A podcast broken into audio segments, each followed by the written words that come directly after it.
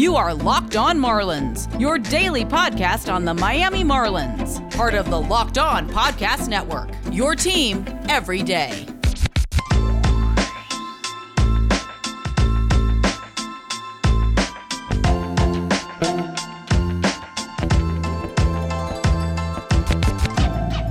Welcome back to the Locked On Marlins podcast, your only daily podcast on all things Miami Marlins. The Marlins did it again. They sweep the Cubs here in two games to go to the next round, the ALDS against the Braves.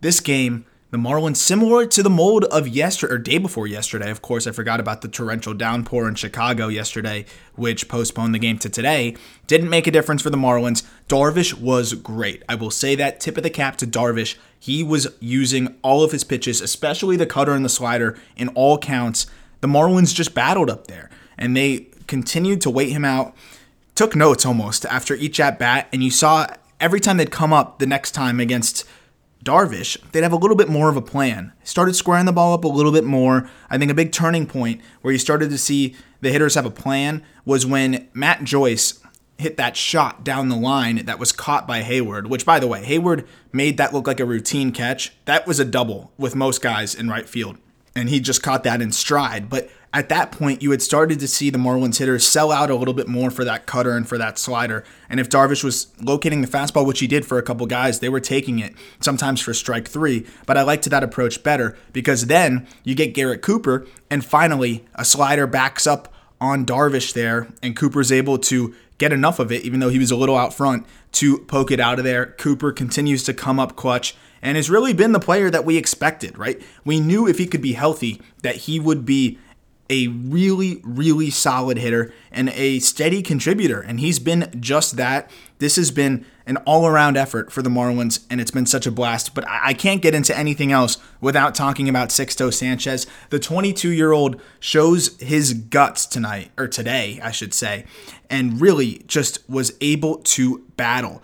He was lights out in the first three innings. That was the Sixto that we saw earlier in the season, where the fastball command was there. He was working off of his changeup well, locating it down in the zone, pitching to both sides of the plate, which is huge. Instead of having that fastball run back over the middle, he was able to locate it on both sides of the plate. I really liked what I saw from him. When we got to the fourth and fifth innings, the velo started to taper down a little bit, and he started to lose command a little bit. And that's where I'm interested in seeing Sixto in the next start, see if he can pace himself a little bit better. Because he comes out throwing 100 miles an hour. And I know he is always going to throw the ball hard, but I think he could pace himself a little bit better. Meaning, you don't have to come out throwing as hard as you can right out of the gate. As you want to start to work deeper into ball games, try and pace yourself. Try to, he could sit 97 to 98 instead. And it's just, he's got so much energy on the mound out there. I think there was a lot of adrenaline in this postseason start at Wrigley Field. I know there were no fans, but it doesn't matter. 22 year old pitching against the Cubs for a chance to send his team to the next round. He's going to be pumped up. And he was able to control those emotions and control that adrenaline in a way that he was able to stay within himself on the mound. But I do think he was exerting himself a little bit. And that's why we saw him run out of steam in the fourth and fifth innings. But the difference with Sixto in this start was as he ran out of steam, he was still able to stay poised. He was still able to throw strikes and get out of those jams. Yes, he got some help with the fact that the Cubs absolutely cannot hit the ball right now, but still very impressed with Sixto Sanchez to go those five strong innings, striking out six in what was the biggest start of his young career to save Pablo Lopez now, to save the bullpen from having to pitch a third game, to give the Marlins a few more days off. It's just such such a big big performance by Sixto Sanchez and I can't say enough about that. Imagine the experience that this kid is going to have going into next year. He has not only learned the hard way of getting roughed up by a couple good lineups in the regular season, but he's also dominated in certain times against good lineups as well. And now he's picked up a win in the postseason. He's going to go into next year with a lot to be proud of and a lot to look at and know what to improve upon. It's going to be his league next year. I really think so. And he should have his rookie eligibility. I would be I might put some money on Sixto Sanchez to win Rookie of the Year. And I usually don't place any wagers on the Marlins or anything like that, but he would be far and away my favorite to win Rookie of the Year next year, just off of what we're seeing from him start to start, him developing, improving, learning more about how he works and how to use his stuff properly and stay in within himself. I think that he's going to come out next year and be lights out even more so than what we've seen right now. He's going to have a whole offseason to work on that, you know, building himself up, going deeper into games, getting into better shape. That was something he focused on while he was at the alternate training site. So a lot to be excited about with Sixto Sanchez. And we didn't even need to see Pablo Lopez throw in this series. And Pablo, you could probably make the case as the Marlins number two right now, even though when Sixto pitches like that, he's their number two. But Pablo, consistency wise, he might be the Marlins' second best pitcher, and they don't even need him to beat the Cubs at Wrigley. Absolutely unbelievable, and just so proud of this team. I, I never thought I'd use the word proud for a team that I watch or cover or whatever it may be. But how can you use any other word? With, with, everything they've gone through, with everything we've seen, beating the Cubs at Wrigley, just all the stars that they have, whether those stars are underachieving or not, for a 22 year old to stare you know, 60 feet, 6 inches away at Willson Contreras, at Kris Bryant, at Anthony Rizzo, at all of those guys, Kyle Schwarber, and just go right at them. I just love to see that. Javi Baez, too, just going right at those guys. I loved to see that. And Hayward was probably the best offensive player for the Cubs this year, and he went right at him, too. So I just loved what we saw from Sixto Sanchez. Man, is that kid fearless. The Marlins bullpen holds up again. Yimi Garcia, I was a little bit nervous there, and I was not I was not thrilled with what we saw from him. I'm glad that he was able to get out of that inning, but if I'm going to be harsh there, after he hit Willson Contreras the first time, then the second time, it wasn't intentional, of course, but one, you don't want to make that same mistake twice and have the fastball get away from you. Then it seems like he let Willson get in his head a little bit because then his control and command started to go wayward a little bit. And he gave up some some loud fly balls all over 90 miles per hour off the bat and those could have got out. I mean, they just missed under those pitches, and that was a scary moment there. You don't want to see Yimi Garcia get rattled that easily. That is exactly what a struggling Cubs team wanted. They wanted to get into the head of Yimi Garcia, and he let them. Fortunately, he was able to get out of it. They kind of got themselves out on some good pitches to hit that they hit a mile in the air and still 350 feet into dead center. Just fortunate that they hit it to the biggest part of the yard and that the ball wasn't carrying too great, but you, you really need to see your setup man be more poised than that. I'm still happy that Garcia was able to at least get those outs. And then Brandon Kintzler gives up the loud double, but then settles in. And that pitch is nasty. That sinking action to it where it looks like it's going to be off the plate away and then it catches the corner. It's really giving hitters fits right now. And the fact that he's got more velo on it is really helping him. And he's just been really, really effective. I think you can count on him right now to continue to be that guy to get those last three outs. And again, just continues to prove me wrong. And it's so nice to see because Brandon Kintzler is a likable guy. I'll tell you that. From the interviews you see, from the emotion on the mound as a veteran, I just love everything that guy is about. And now he's backing it up on the mound. So that's a great anchor for the Marlins bullpen.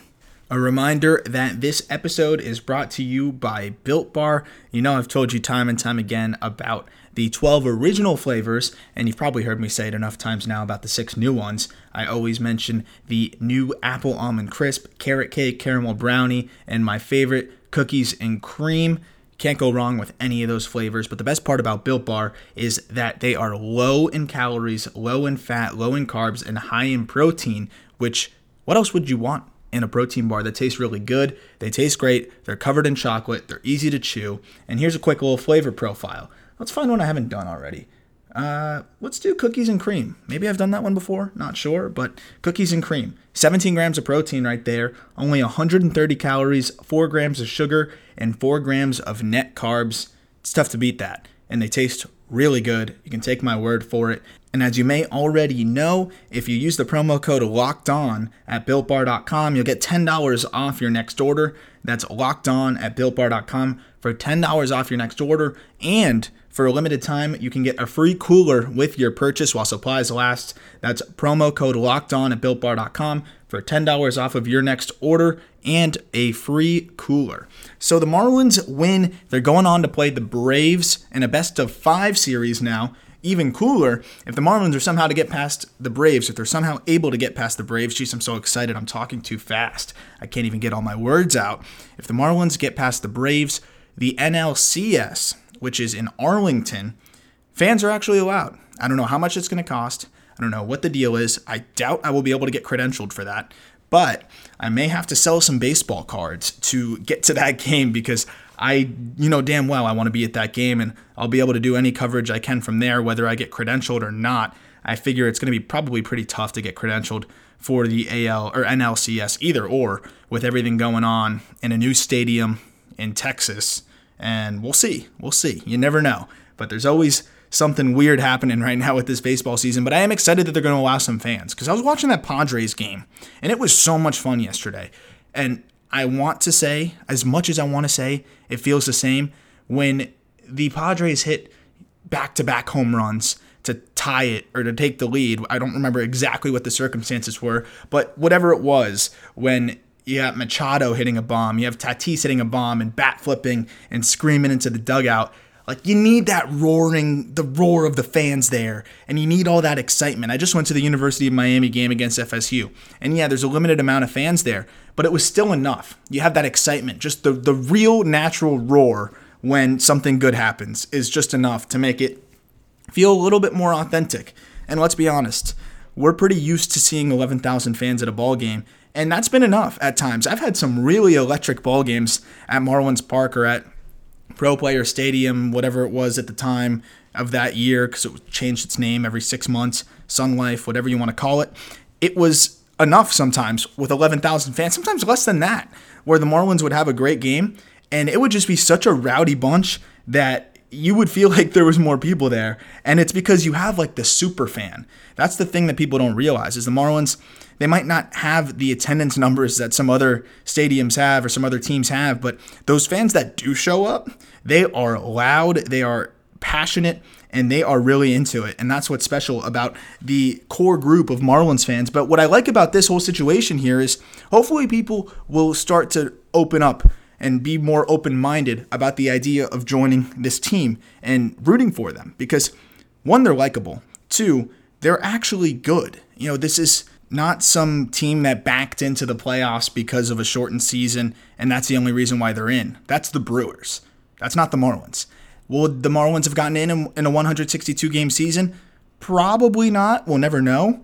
But they didn't back in. They played quality baseball. They were in the better half of the league in runs scored. They were great when it counted when it comes to pitching. If you look at the bullpen, if you take out Jordan Yamamoto and one or two other guys that were thrown in there just to literally eat the innings and take all the bullets, it was pretty much they were pretty much meat shields for the Marlins, just holding up a person in front of them so they could take all the bullets, which I feel really bad, and it was tough to see. But if you take those guys out, the Marlins bullpen was actually the better half in the better half of the league in terms of ERA as well. So this is a team all around that just finds a way to win. They're pretty good at everything, but they don't have a gaping hole, and that's what really works for them.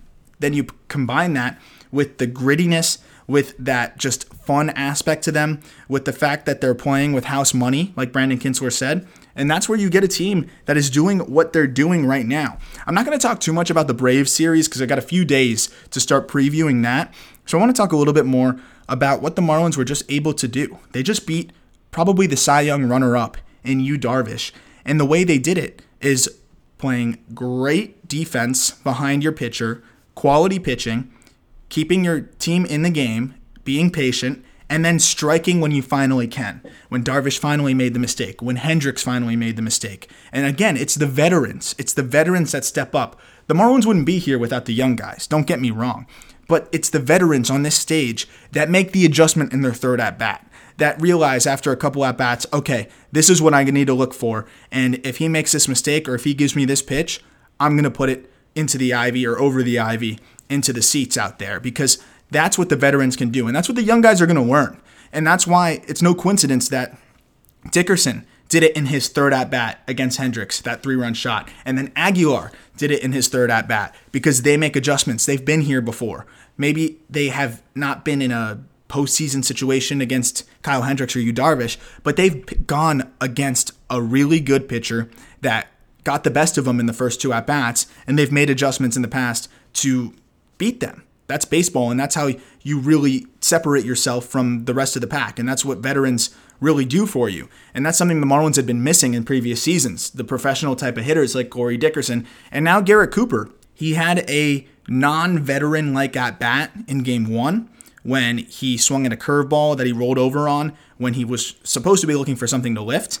That being said, he comes into this ball game, makes some adjustments after the first two at bats were tough, and was sitting on that slider and gave it a ride out to left field. That's the MO for this team right now has been quality pitching, good defense, and timely hitting. This team's not going to be a firepower of an offense. We know that. But they don't need to be. As long as they pitch well and they are able to hit well situationally, though they didn't do that as well in game one, they've been able to pick up the big hits instead. You got to do one or the other, and they did that in this ball game. But situationally, they were a little bit better. Magneuris Sierra with a big hit, and I love to see Sierra in the lineup. The other thing I love is on top of having these veterans, which are so great to have, when you're trying to get to a really good pitcher. They also have young guys in Brinson and Monte Harrison that late in the ball game you bring in. Of course, they're a defensive upgrade, but then they wreak havoc on the bases. Literally within five seconds of Lewis Brinson getting brought in for Matt Joyce on second base, Sierra hits that ground ball into right field. There is zero chance that Matt Joyce scores on that. Zero. And Brinson comes back around third and scores relatively easily. I mean, it, was a little close, but he, he had to get on his horse. But there's no way Matt Joyce would have scored on that ball. I'm sorry. And that's the amazing thing is you have a plus runner that you can just throw out there on the second base, and it's not like you're just throwing some guy that can only run out there. Now he's going out to the outfield and he's a premium defender. And if he has to hit, he's been hitting pretty well. So it's it's really just a deep team all of a sudden. And then Monte Harrison, he swipes a bag. He's re- wreaking havoc on the base paths, and he's a plus defender out there. The bat not quite there yet, but you know that's what's great about this team. You got veteran hitters, and then you got young speedsters that play plus defense that you can put in for them late in the ball game, and that can wreak havoc on the bases when it's a 1-1 game, 1-0 game, you really need to run, they can take that extra bag. They can take that extra base. They can be aggressive. And there's going to be times where it comes back to bite you. We've seen it. But I like that. This team has to play fearless. I've said it time and time again. I wasn't upset when Monte Harrison got thrown out at third base against the Braves. I wasn't upset because that's how this team needs to play. They need to live and die by that. And I think it's going to go in their favor more than not. And that seems to be what's happening. And I love it and I want to see that aggression. That's playing with the house money right there. Monte Harrison trying to go to third and Freddie Freeman putting a perfect throw, hitting Dansby Swanson on the run. That's playing with the house money. Sometimes you're going to put a big bet down, and unfortunately, the dealer is going to flip an ace. That's just what happens. But I'll take my chances, and the Marlins have been doing that, and it's been great to see. This team keeps rolling, so big to be able to preserve that pitching, give Pablo Lopez some more time off, and Starling Marte now will have almost a full week from the time of the injury to recoup. And maybe that'll make a difference. As I said in the, with the orthopedics that I've talked to, they believe that one week could help with the pain and the swelling, and he might have a chance. Maybe you don't rush him into game one, give him an extra day or two, and then have him come in game two or game three. It's best of five. So if you lose game one, maybe you bring him out there. Maybe if you win game one, you wait even longer until it's 1 1 or then you're down a game potentially, then you bring him out there.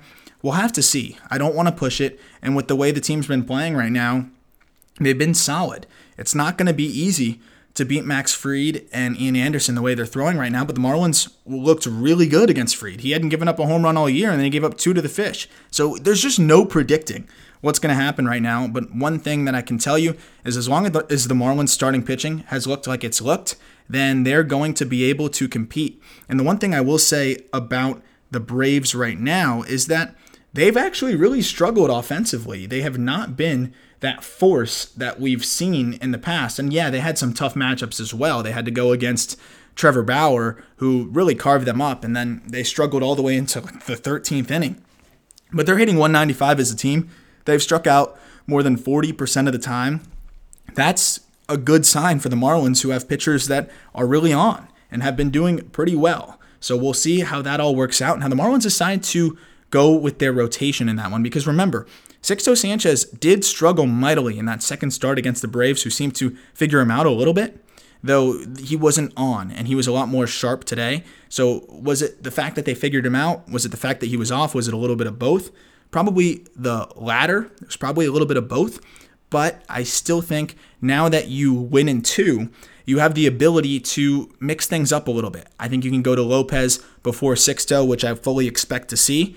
And that's a great thing for the Marlins because if we assume that Sixto might struggle against the Braves, they're going to have Sandy and Pablo going. At that point, hopefully, they could get one, maybe two. And then Sixto is a bonus. If he can figure it out, he can figure it out. But at least you have a little breathing room if the Braves are just, for whatever reason, a team that he struggles against. And for whatever reason, is the fact that they're one of the best lineups in baseball with a lot of really good right handed power hitters. So we will have a really fun series coming up and in a neutral site in Houston, which I will get into in the next podcast about how playing in Houston will impact the series. Does that help the Marlins? Does it hurt the Marlins? Does it matter in terms of stadium dimensions and all that good stuff?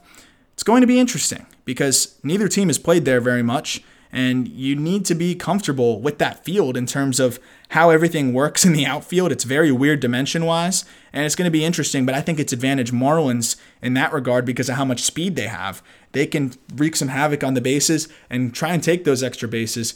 We've seen some inside the park home runs there with the way the ball caroms off the walls there. There's a short porch and left. A lot of moving parts, and I'm very excited to dive into that stuff. What a series, what a season. The Marlins continue to roll, and they have not lost a postseason series in franchise history. The streak continues. It's just absolutely unbelievable. As always, feel free to tweet any questions at me at RMLateNate on Twitter and at Locked On Marlins. I will try to get to any of those, and I'll probably do another mailbag episode in the days off going into the next series here as I mix in some previews. One of the previews, I will definitely incorporate some of your questions. I really enjoyed answering your questions on the last podcast. Thank you for listening. Thank you for your questions. Thank you for your support. It has been so much fun sharing this season with you. Let's hope that it keeps going because I'm not tired of doing these podcasts, although I am going to do the podcast into the off season, though I cut it back to it'll be cut back to 3 days per week instead of 5. Let's hope that's not happening anytime soon because I am enjoying doing these 5 times a week with the Marlins still playing baseball. Tons of teams are done playing ball, but the Marlins are still playing. So let's enjoy this. Thank you for listening, and I look forward to talking Marlins baseball with you tomorrow. Make that Marlins playoff baseball with you tomorrow.